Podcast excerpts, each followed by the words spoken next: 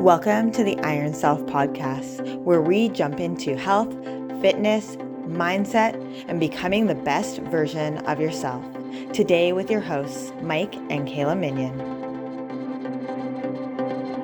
Welcome back to the Iron Self podcast. Hey guys. On today's episode, we're talking about why you aren't getting the weight loss results you're looking for. Ooh. So there is a little bit of difference here because it might not be the result you're looking for, but you might be getting some form of result.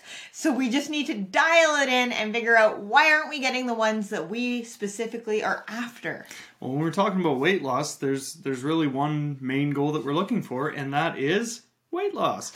Well, I mean, but I guess maybe defining that. Are you looking for scale weight loss, like physically seeing that scale number change, or are you looking for fat loss? And I think those are very different. Well, I think the big thing that we want to define then is the difference between weight loss and body recomposition, right? So a lot of people think weight loss just means that scale weight when the reality is the scale weight can stay the exact same but our body composition can change we can lower our fat stores and raise our muscle right so more lean tissue versus more fat. Yeah, and I think that a lot of people put a lot of emphasis on the scale weight, looking for the scale to physically change and not understanding that their entire body is changing, that they're changing their body shape, the way it looks, maybe the way the clothes fit on your body. There, these all of these other things kind of come into play and we often will get people that don't want to take pictures that don't want to do measurements and i my my advice to you is do your pictures do your measurements because the scale cannot be the only thing that defines whether or not you're getting your results. Scale weight's a good indicator for sure, especially if you are going for like a drastic weight loss. Yes, sure, you need like to see weight loss, you want to see that scale move. But how do your clothes fit? How do you look compared to how you used to look? If you're gaining more muscle mass, you're going to notice that your posture is going to improve. You're going to notice that maybe your belly doesn't hang out over your pants like it used to. Maybe you're starting to feel a little bit more toned. You don't you don't have that big chunk of fat right here above the above the bra line. Maybe maybe the body has changed, but the scale's still sitting. I think that that is super important for people to really take into consideration or all of these other things. Are you feeling more energized? Are you eating better? Do you do you go to the bathroom regularly? Like what are the other effects that are starting to take place on this journey? And so let's start here. Most people want immediate results. Everybody wants. I mean, who doesn't? I mean, if I could get immediate results, I'd be in. Find that magic pill. Um, but there is no immediate results. There is no magic pill. It takes hard work, it takes dedication, and it takes consistency. One of the things that we say a lot of times to our clients is how long did it take you to put the weight on? Right? It, it didn't happen overnight. You didn't put 40, 50, 60 pounds of weight on within a month, within two months, within three months. So expecting for that amount of weight to come off within one, two, three, four, five months, even for some people, that's you know that's not really attainable. That's not something that should be a realistic goal. So a lot of people will look at it and go, okay, yeah, I just want that one, maybe two months. I'm going to pay a maximum of three months for a trainer to start to lose this weight. I need significant weight loss in three months. And it's going to depend when you come to us where your metabolism is at, where your hormones are at. Like there's a lot of stuff that comes into play. I always tell people the first six weeks is like you trying to figure things out. That's where you're starting to get into habits and routines. You're starting to learn your macronutrients, your carbohydrates, your fats, your proteins. You're starting to learn your portion sizes and you're getting comfortable familiar with us just like we're getting comfortable familiar with you. But your body is unique. Your body is not the same as somebody else's body. So the way that your body responds to something is going to be totally different.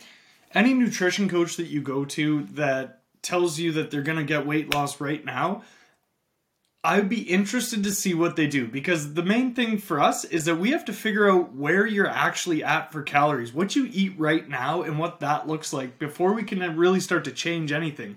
Because if you come to us and say, I want to lose weight, and you just want to go on a crazy restrictive diet, maybe that will work. But for some people, that won't even work because they've been eating in a calorie restriction for so long. So you actually have to bring their calories up. And I know we've talked about this before, but it's one of those things where you actually have to bring the calories up, find what their maintenance is, and hang and out there. Hang out there, get their metabolism working for them again.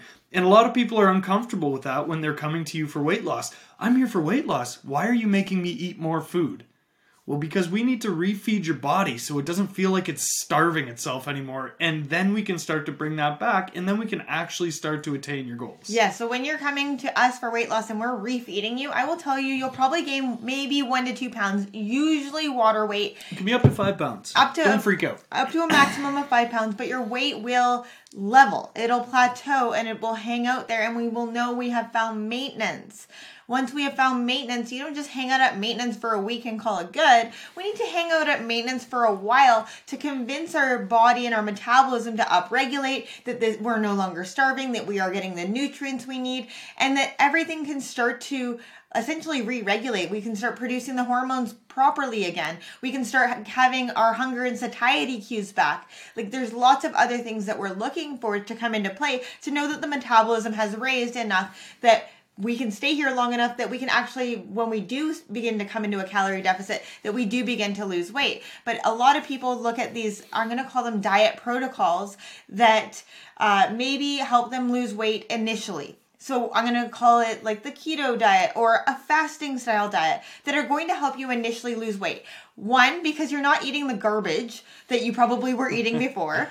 Two, you're going to have to be in a calorie deficit. It does not matter what diet you are on, you must be in a calorie deficit. And for people that are like, I'm not in a calorie deficit, I just do fasting. What do you call those fasts? Those fasts are quite literally a calorie deficit. You're not eating a damn thing. So when you are not eating for 24 hours or 48 hours or however long you are fasting for, that's taking away from your overall calories intake for the entire week.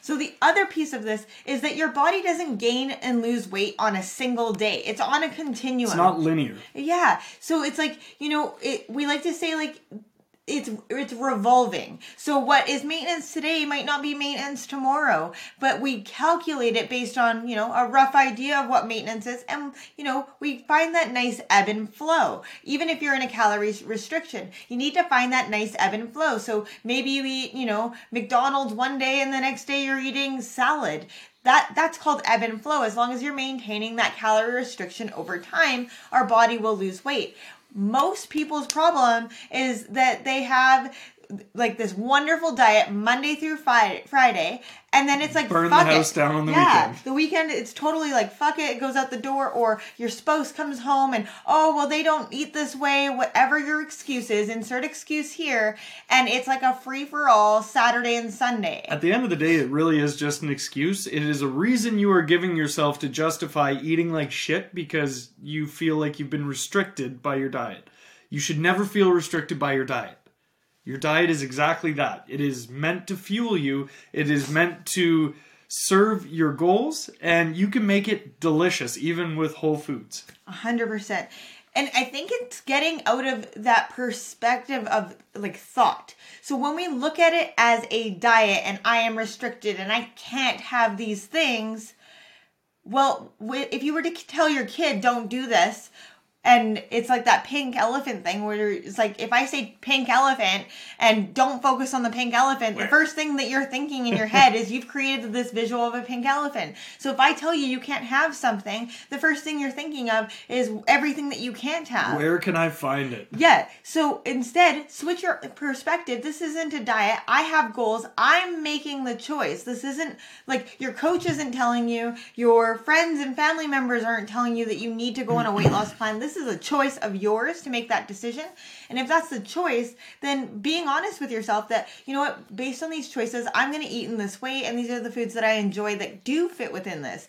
I mean, I love, you know, uh, garlic sausage with like low fat cheese and pickles. Like that is like my comfort food when I'm dieting. Like it's not, it doesn't need to be um, 100% you can only eat chicken and rice and broccoli. Like find other foods that you enjoy and begin to have variety. For anybody out there that is like the classic bro diet where it's like I all I do eat when I'm in that mode is chicken and rice and veg. And if you enjoy that, like if you're like me, I'm a weird person. I can eat the same thing every single day and actually enjoy it. Different hot sauces, different whatever on there. I actually really enjoy that. So if you are a rare unicorn that can eat the same thing every day and it serves your goals, by all means do it. We're not saying don't do that.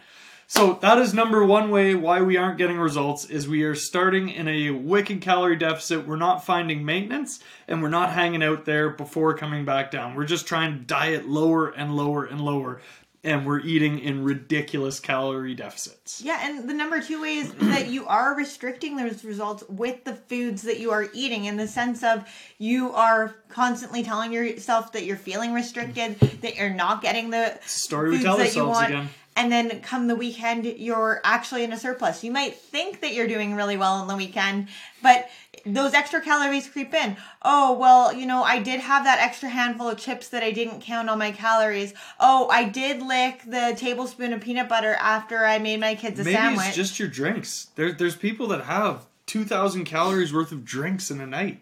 And that's insane to think, but it's it's really not that hard to hit. Well, and I think that a lot of people too, when they are tracking their food, say they're using Cronometer, like what we use with our clients, and they are tracking their food, sometimes it's like, oh, I don't want to put that in. Oh, it was about a cup of wine. Like, have you actually gotten a How many cups are in a bottle? yeah, like, but if, I mean, like, being really honest with yourself, was it one cup of wine? Was it a cup and a half of wine? Like, there's big difference here. One cup of wine will run you about 200 calories.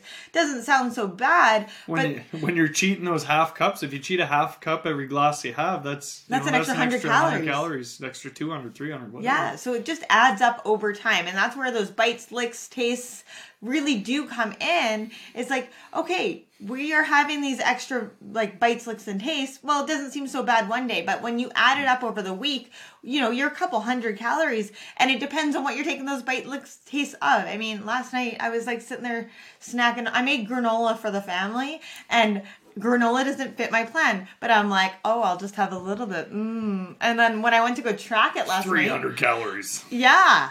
I, I I estimated I was like, well, I actually probably had like three quarters of a cup of granola by the time I was done bite like taste, and it was like 300 calories, and I was like, oh dear goodness, and I was over. But you know what? This is where the ebb and flow comes in So today she'll be under by that money. you know i'll come under today or maybe i'll come under for two days with less of a um less of an amount under but i'm going to create that calorie deficit still i mean it's all about the ebb and the flow If I want to say this too, if you are on a weight loss journey, you need to be brutally honest with yourself with your food choices and with how much food you are actually consuming. Because the amount of people that tell us that, well, I'm I'm eating my calories, I'm hitting my calories. Are you measuring and weighing? Like, I, if you're not measuring and weighing and you're just eyeballing, your eyeballs might be really big. Right, but we also do portion sizes with our clients in regards to As- your hand size. But I think that people also get away from that where they're like, okay, yeah, this is about a cup. And it's like, mm, are your eyes bigger than what it actually is?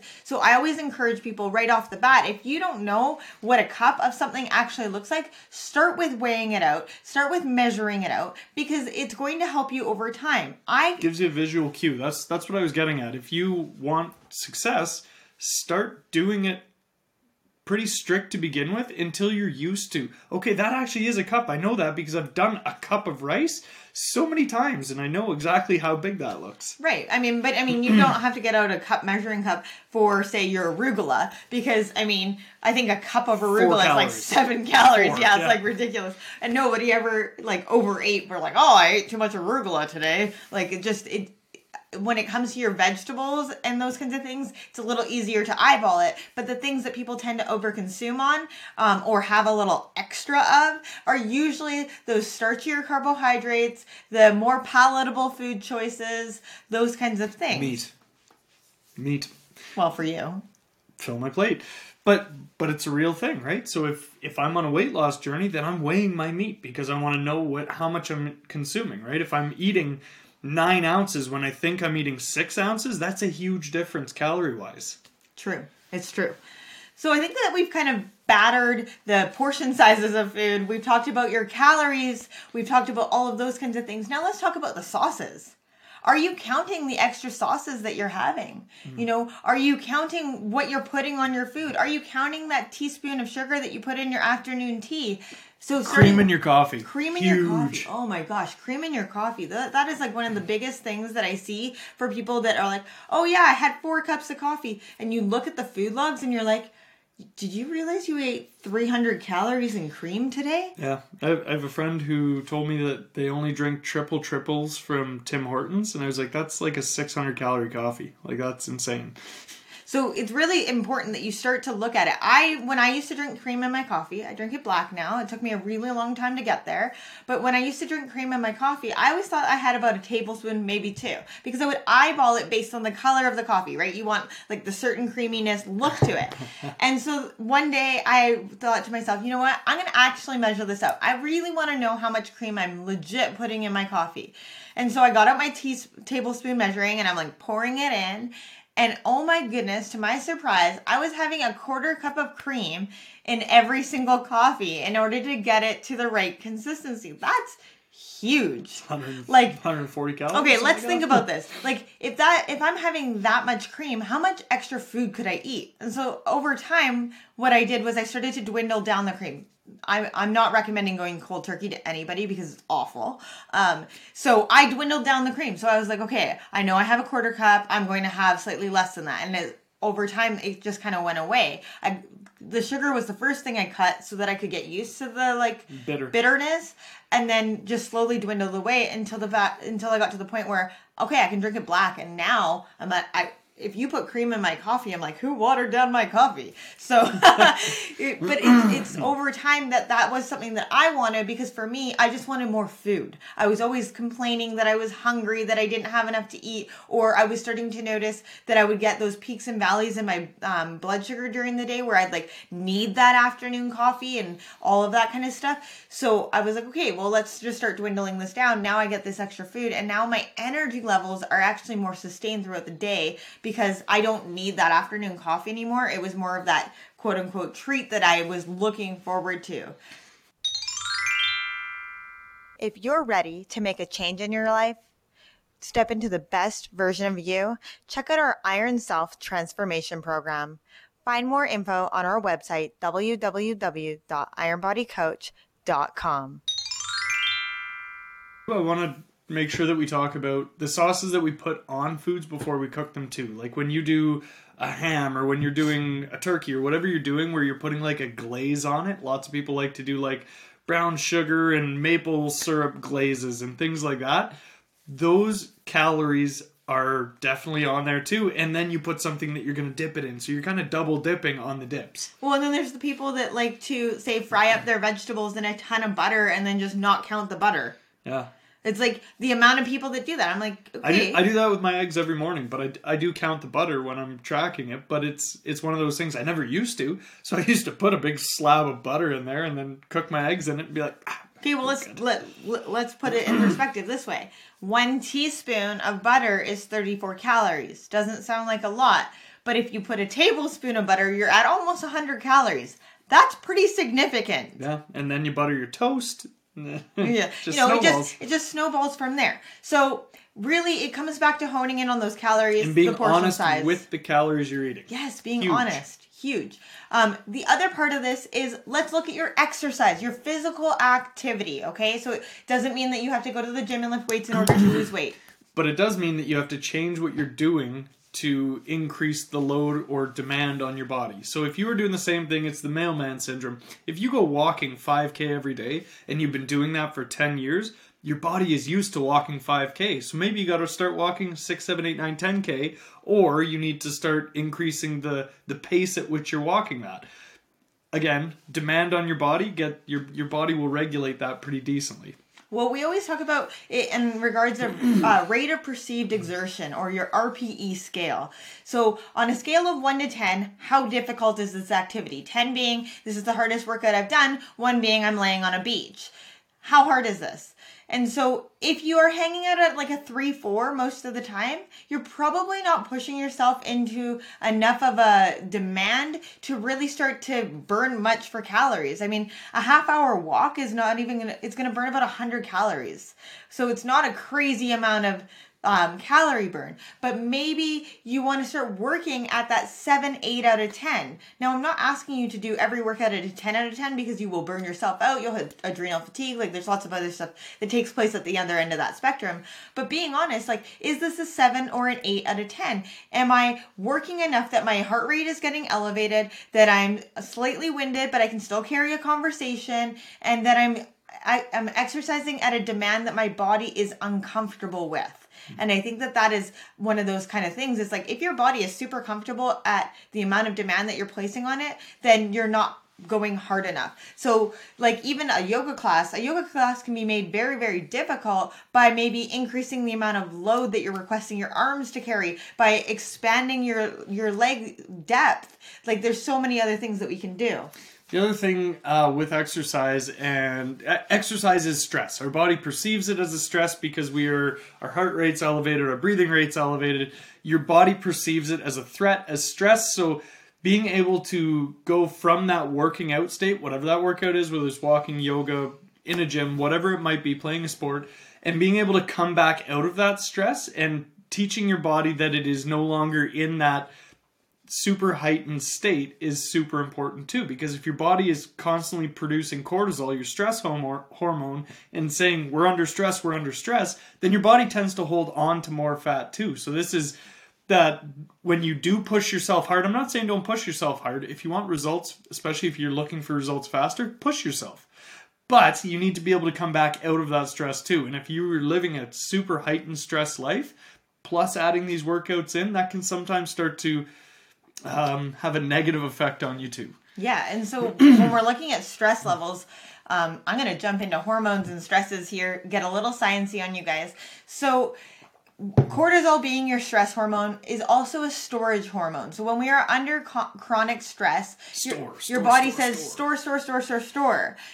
That also begins to block your hormone receptors for your sex hormones, estrogen, testosterone, progesterone. Like it it just starts to take over because your body essentially is in that fight or flight state. It's like I need to survive. I don't necessarily need to reproduce. so other things get down regulated. So we we down regulate your prefrontal cortex in your brain that is like your logical thinking, and we up regulate like the alarm system in your brain that's like look for any threat. So you'll notice that you're hypersensitive, you're hyper aroused. Yeah, yeah, you're more on edge um, if you're shorter with people, um, if you notice like your fuse is a little bit short, that might be a sign that you are under chronic stress. And so there's a lot of biological things that take place um, on our body. We don't um, absorb as much uh, nutrients, our digestion kind of goes down. There's so many things. Our immune system drops. Yeah. You're more likely to get sick there's so many things that go on under this chronic stress. It's not just about, oh, the fact that I can't lose weight. And so what we do is we do more stress to us, right? We take on more responsibilities. Oh, yeah, you know, I'm going to do this because this is going to make so and so happy. Or, oh, yeah, I can do this too. And we just take on more and more stress and we compound that effect so that we don't have to deal with whatever the thoughts are that we're having, so that we don't have to deal with uh, maybe upsetting somebody, those, those negative emotions that kind of come along with that. And so, what Mike's talking about is in regards to building that resiliency, you need to come out of that stress state, right? Exercise is great great because you can exercise and then you can come out of that stress state, you know, through your stretching, your cool down, and it teaches your body that resiliency in that manner. But when you're constantly stressed inside your head and you're creating that messaging, even if it's just the story that you're telling yourself, your brain doesn't know the difference between that story taking place now in the future or in the past. And so that stress response is still taking place in your body.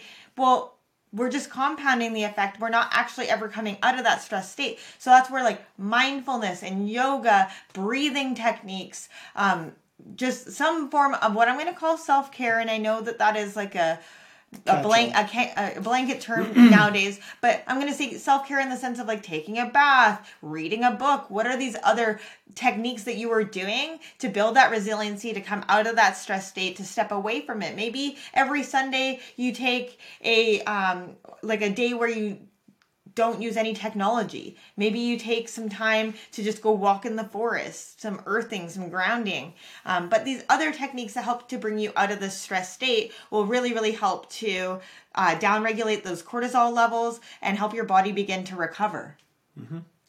the other piece of this is that we look at um, our hormone levels. And so if we are larger, our body will naturally produce um, some sex hormones like estrogen in the fat tissue itself.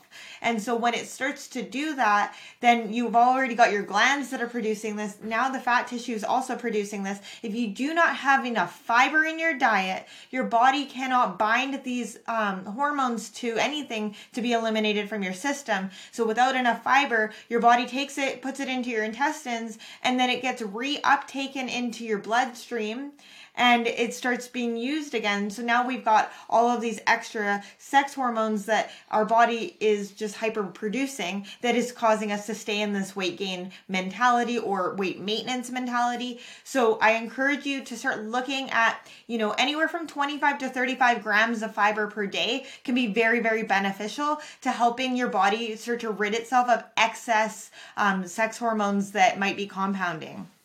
Hmm right? There's so much to think about when it comes to like weight loss. I think people think it's very cut and dry. Calorie deficit, this is how we do it. It's like, mm. that's the base of it. That that really is the base of anybody trying to lose weight. If you're not in a calorie deficit, you're not going to lose weight. So you do need to be in a calorie deficit. She's not saying don't be in a calorie deficit, but there's a lot more that goes into it, right? Like like your stress levels, like your hormones, like what you're doing outside of just your diet. I mean, diet is always the number one factor for weight loss. It has to be. Again, without the calorie deficit, you will not achieve weight loss. But what does your activity level look like? What do your stress levels look like? What do you surround yourself with? Right. And when we look at thyroid function, your thyroid is your metabolism. It regulates like how your body uses energy and the amount of people with I'm going to call it even minor thyroid dysfunction is incredible. So if you go to the doctor and you get a blood test and they say, "Oh yeah, yeah, yeah, your thyroid levels are within normal." Well, a normal range is huge. It's like 0 to 5.5 I think is considered normal, but anything over 2.5 is actually considered dysfunction. dysfunction. But they will not treat you with medication until you're over 5.5. And so it's like, "Okay, well, I'm actually in this middle ground which is considered a normal range, but it might not be normal for your body, right? Because we already said every person's body is very individual and works differently. So starting to be very aware of what is normal, quote unquote, for my body. And as we age, as we go through different cycles in our lives, though that that level of normalcy is going to change. It's not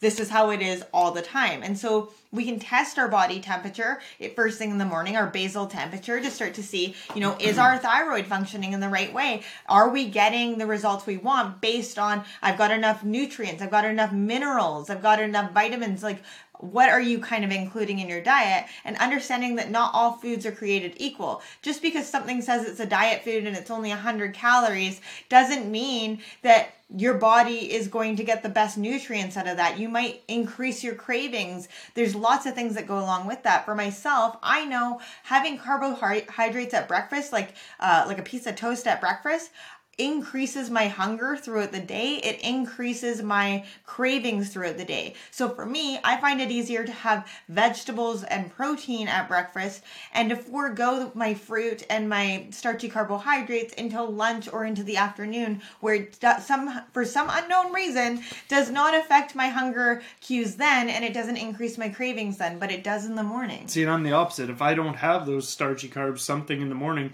to give me that energy, I I'm dragging ass all morning, and and it, it doesn't matter how much coffee I have in me either. So again, bodies are very different depending on a lot of factors. Now the other piece of this is that when we are on a weight loss diet, I think a lot of people are under the understanding that they don't need to feel hungry.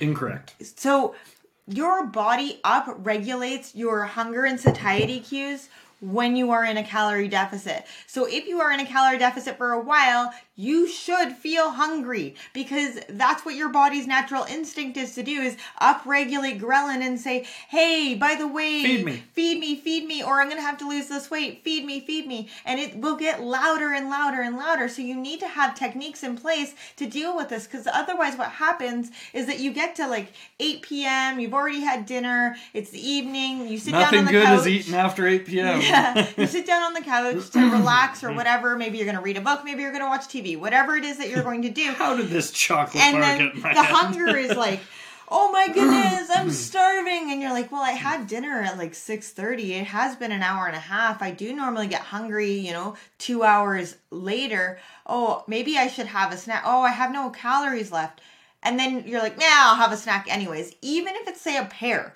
like it, it could still be a healthier snack. Um, still and, puts you over your but calories. it's still going to put you over on those calories. So what are you doing to maintain that calorie deficit? For some of us, that's setting rules. Like I don't eat after 8 p.m. For other of us, maybe the rule is, you know, whatever I eat after 8 p.m. has to, you know, be a vegetable or it has to be from this other category of foods. Or you uh, drink your diet. Maybe you just go back to tea and water. That's what we do. Before you eat anything, right? If you're like, I am super hungry, have a cup of tea, have some water. You still hungry? Yeah, that's what we do. We drink herbal tea in the evenings, um, and that seems to fill us up. We make a big pot of tea, and for the two of us, that's more than enough. And the other, my other trick is, and this is something that I do all the time, is like if I finish my my two cups of tea, and I'm still hungry and I know I'm in a calorie deficit, I honestly will just go to bed because otherwise I know I'm going to eat something and it's just for me easier to get me away from the kitchen, away from the like if I brush my teeth, I'm not going to go eat anything. So therefore if I just go to bed, it'll go away and I'll just wake up the next day and start all over again. So you've got to have those things in place. Maybe you drink diet pop, maybe it's sparkling water, maybe it's just lemon water. Mm-hmm. Whatever it is, filling up on those liquids because sometimes we also replace we we think that we're hungry when we're legitimately thirsty and the average person does not consume enough water in their day and so that hunger will come up with that as well because it's a similar feeling in our body. Mm-hmm.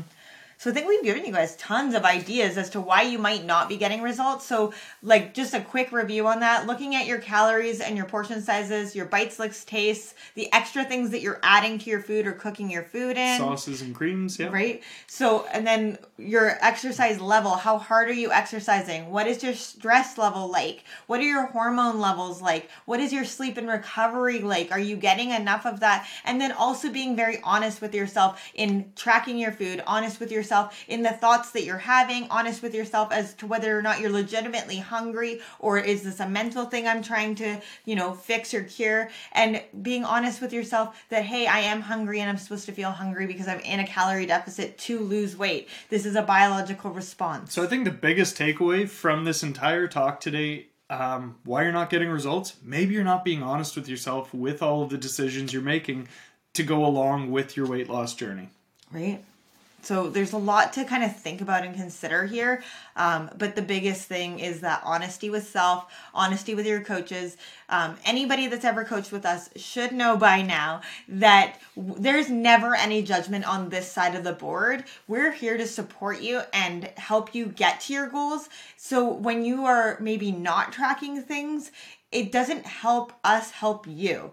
Right? At the end of the day the only person that you're you're lying to or withholding information from is yourself and we can only give us our best information based on what is being shown to us. And so and that's true of any coach that anybody that's listening to this has ever worked with. If you don't give your coach all of the information how can they ex- be expected to help you? Right and being honest that at the end of the day the your results are 100% 100% based on you and what you do and the effort that you put forth. And so if you are not getting the results that you want at the end of the day you cannot blame your coach because they can only do their best with the information that you're giving them. And so really taking that honest look at you know what could i have done differently?